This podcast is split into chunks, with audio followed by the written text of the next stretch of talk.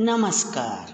सुनो कहानी श्रृंखला के अंतर्गत प्रस्तुत है कहानी बियाह, जिसकी लेखिका हैं सुभद्रा कुमारी चौहान जी।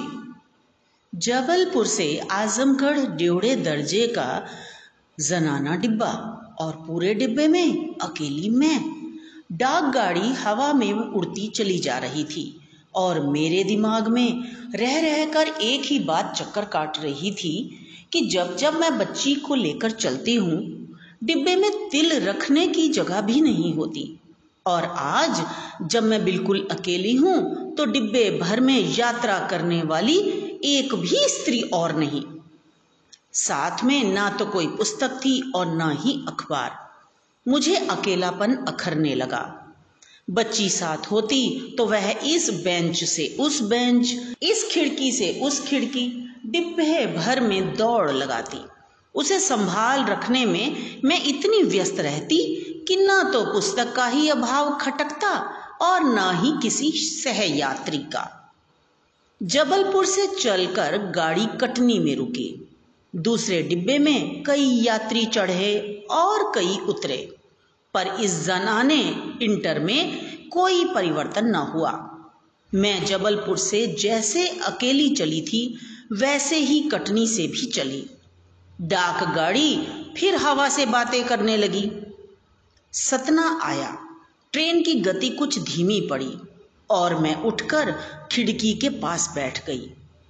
देखा एक छोटा सा बच्चा, लड़की या लड़का, प्लेटफॉर्म पर दौड़ा चला आ रहा है।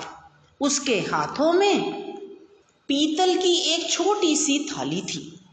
थाली में एक छोटी सी कटोरी, एक गिलास, यह सब वह आरती उतारने की मुद्रा में पकड़े दौड़ रहा था। ट्रेन रुकी और वह बच्चा भी रुक गया। ठीक मेरे डिब्बे के सामने तभी मैंने देखा एक कांस्टेबल और स्टेशन के दो तीन कर्मचारी उस बच्चे के विषय में कुछ कह रहे हैं। बच्चा उन्हीं के पास खड़ा था। जाने क्या सोचकर वह कांस्टेबल बच्चे को लाया और दरवाज़ा खोलकर डिब्बे में बिठा दिया। बच्चे को बिठाने के बाद वह मुझसे विनय भरे स्वर में बोला, बहन जी, आप ज़रा इस लड़की को इलाहाबाद में उतार देना। कई दिनों से यह स्टेशन आती है और कहती है कि इलाहाबाद जाना है। मैंने पूछा, पर यह बच्ची है किसकी? यह तो मैं नहीं जानता, कांस्टेबल ने कहा। पर इसे इलाहाबाद जाना ज़रूरी है। कई दिनों से कह रही है और गाड़ी के पास आकर दौड़ाती है। मैं कुछ कहूँ कि सीटी बज गई और ट्रेन चल पड़ी। मैंने सोचा कि ये भी मुसीबत ही है। ट्रेन इलाहाबाद लगभग ग्यारह बजे पहुँचती है। आज एक घंटा पीछे जा रही है।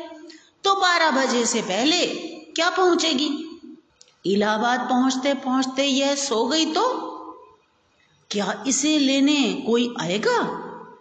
कोई ना आया तो मैं किसे सौंपूँगी इसे? एक साथ मेरे मन में कई प्रश्न उठे, पर ट्रेन चल चुकी थी और वहाँ मेरे प्रश्नों का उत्तर देने वाला कोई न था। अब मैंने मुड़कर उस बच्ची की ओर देखा। वह बेंच पर ना बैठकर नीचे एक कोने में सिमट कर बैठी थी। उसके सामने वही थाली, कटोरी और गिलास थे। देखने में वह पाँच छह वर्ष से अधिक की न जान पड़ती थी। कपड़ों के नाम पर एक मटमैला सा कपड़ा उसके शरीर पर लिपटा हुआ था। सिर के बाल लड़कों की तरह कटे हुए थे। चेहरे पर विषाद की गहरी छाप थी। उसे देखकर ऐसा लगता था कि इस छोटी सी आयु में उसने बहुत दुख देख लिए हैं। मेरी बच्ची और इस बच्ची में कितना अंतर है? यह गड़ी हुई मूर्ति की तरह शांत और स्थिर बैठी थी। डाक गाड़ी उसी पूर्ण वेग के साथ दौड़ रही थी, पर वह बालिका एक तपस्वी की तरह शांत और मौन बैठी थी। मैंने उसके पास जाकर उसका नाम पूछा। उसने मेरी तरफ़ देखे बिना ही जवाब दिया, राम प्यारी, तुम कहाँ जा रही हो? इलाहाबाद।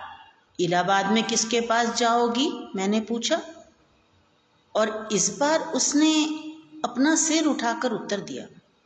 अपने ब्याह के पास जाई थे कितने आश्वासन और विश्वास के साथ उसने कहा, ब्याह के पास। तो इसकी शादी भी हो चुकी है। मैंने पूछा तो तुम्हारे माँ बाप कहाँ हैं? मरी गए। उसी विकार रहित स्वर में उसने कहा, मरे हुए कितने दिन हुए हैं और तुम्हारा कोई नहीं है? ढेर दिन अस्पताल में रहने के बाद वहीं मरी गए। हमारा बियाह इलाहाबाद माँ है। और यह थाली, कटोरी, गिलास कहाँ से लेकर आई हो? अपने घर से लेकर आई हूँ। बियाह के घर लेकर जा रही हूँ। मैंने सोचा, यह बच्ची जिसके माँ बाप के मरने पर इसके ब्याह ने कोई खोज खबर न ली, उसी ब्याह को खोजने यह कितने विश्वास के साथ निकली है। मैंने फिर पूछा, इलाहाबाद में तुम्हारा ब्याह कहाँ रहता है? उसने फिर वही सादा सा उत्तर दिया वहीं इलाहाबाद में। अब मैं और क्या पूछती? वह तो इलाहाबाद को भी अपने गाँव के समान मानती है। जहाँ गिने चुने कुछ घर होंगे, आराम से अपने ब्याह को खोज लेगी। मैंने पूछा, इससे पहले कभी ब्याह के घर गई हो? उसने आश्चर्य मिश्रित कातरता के साथ देखते हुए कहा चलाव हुए बिना ब्याह के घर कोई नहीं चाहता। अब इससे अधिक और कोई प्रश्न करना इस पर अत्याचार होता। अतः मैं चुप रह गई। गाड़ी उसी तेज़ी के साथ चली जा रही थी। ठंडी हवा तीर की तरह भीतर आकर शरीर को कंपाने लगी। मैंने अपना शॉल निकालकर ओढ़ लिया। मैं केवल दो दिन के लिए जा रही थी। इसलिए कपड़े भी इने गिने थे। अंत में बहुत सोच विचार कर मैंने निर्णय किया कि बिछाने की चादर के बिना मेरा काम चल सकता है और उसे निकालकर मैंने उस बच्ची को उड़ा दिया। वह बोली, कुछ नहीं, बस विस्मय के साथ मेरी ओर देखती भर रही।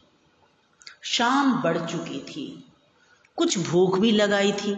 मैंने खाना निकाला कुछ उसे दिया और स्वयं भी खाया। उस लड़की ने मेरे मातृत्व को क्रियाशील होने का अवसर दिया। खाना खाने के बाद मेरी कुछ देर लेट जाने की आदत है। अतः मैं लेट गई और सो गई। इतने में गाड़ी फिर रुकी। यह मानिकपुर था। चित्रकूट दर्शन करके लौटने वाली स्त्रियों का एक झुंड एक साथ डिब्बे में भर गया। मैंने पैर सिकोड़कर दो स्त्रियों को बैठने की जगह दी। किंतु मैं उठी नहीं, लेटी रही। फिर उनका ध्यान उस लड़की की ओर गया और पूछताछ शुरू हो गई। एक महिला ने मुझसे पूछा, क्यों बहन जी, यह बच्ची आपके साथ जा रही है? और मैं नहीं कहकर सो गई। अब सीधे उसी से प्रश्न होने लगे। क्या पूछा गया? यह सब तो सुन नहीं सकी। राम प्यारी की किसी बात को सुनकर वह ज़ोर से हंस पड़ी। थोड़ी देर बाद बहुत शोरगुल सुनकर मैं उठ बैठी।